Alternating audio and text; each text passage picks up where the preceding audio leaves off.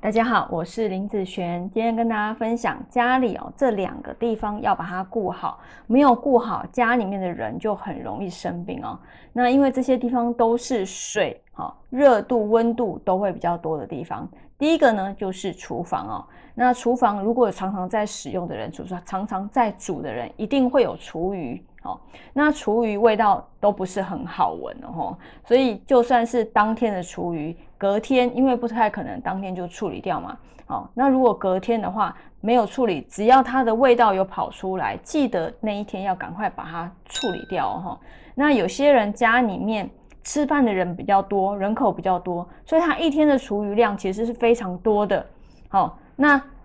记得晚上你把那个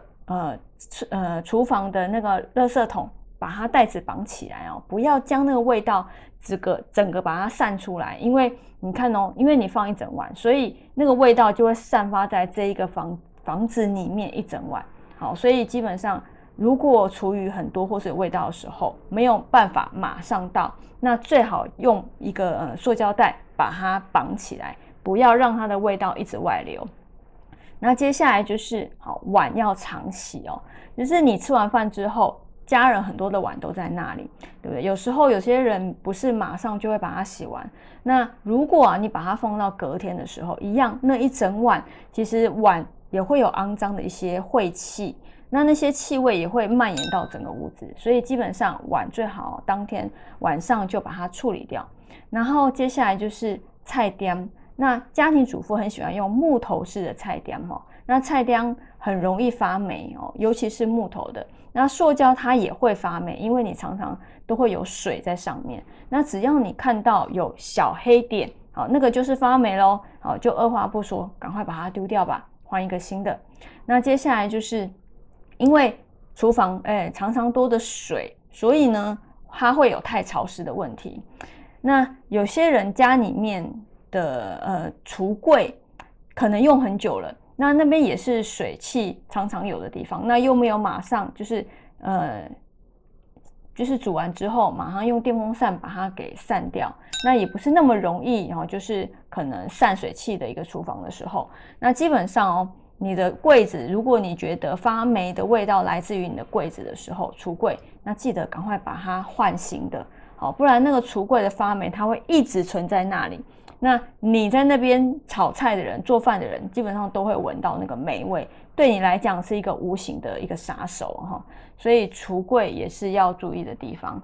好，那基本上第一个地方是这些，那第二个地方呢就是厕所，厕所也是一样，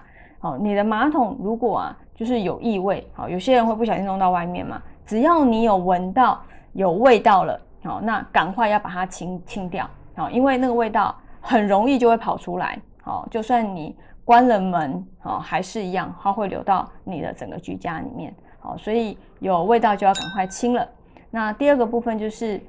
墙壁，如果你的墙壁和地上有那种水垢，那水垢呢它是属于黄色的，好，黄色有的是什么深灰色，只要你觉得是水垢不是干净的部分，那基本上这代表这一个整个空间已经有一段时间没有打扫了，好，那赶快把这一间大清扫一次，好，把水垢的部分赶快把它处理掉。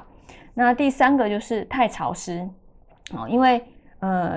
厕所它我们常洗澡，水汽也会非常的潮湿，那也会有霉味，那个厕所也会有柜子，好，所以如果呢你的厕所通风本来就不是那么好，你发现你进去的时候有时候会闻到霉霉的味道，可能是柜子它本身就发霉了，好，那个柜子呢就赶快把它处理掉或换新的比较好。那有些人家里面的厕所它是有用浴帘的，那浴帘用久它也会发霉哦，所以如果你的浴帘你发现它有水垢或是发霉的部分，好，清也清不掉，那你就把它换新的吧，好，所以这些硬体的设施都是常居在厨房或是厕所的，那它也很容易发霉，那只是说常常在使用的人他就会直接接收到这样子的一个霉气，那霉气对于人来讲，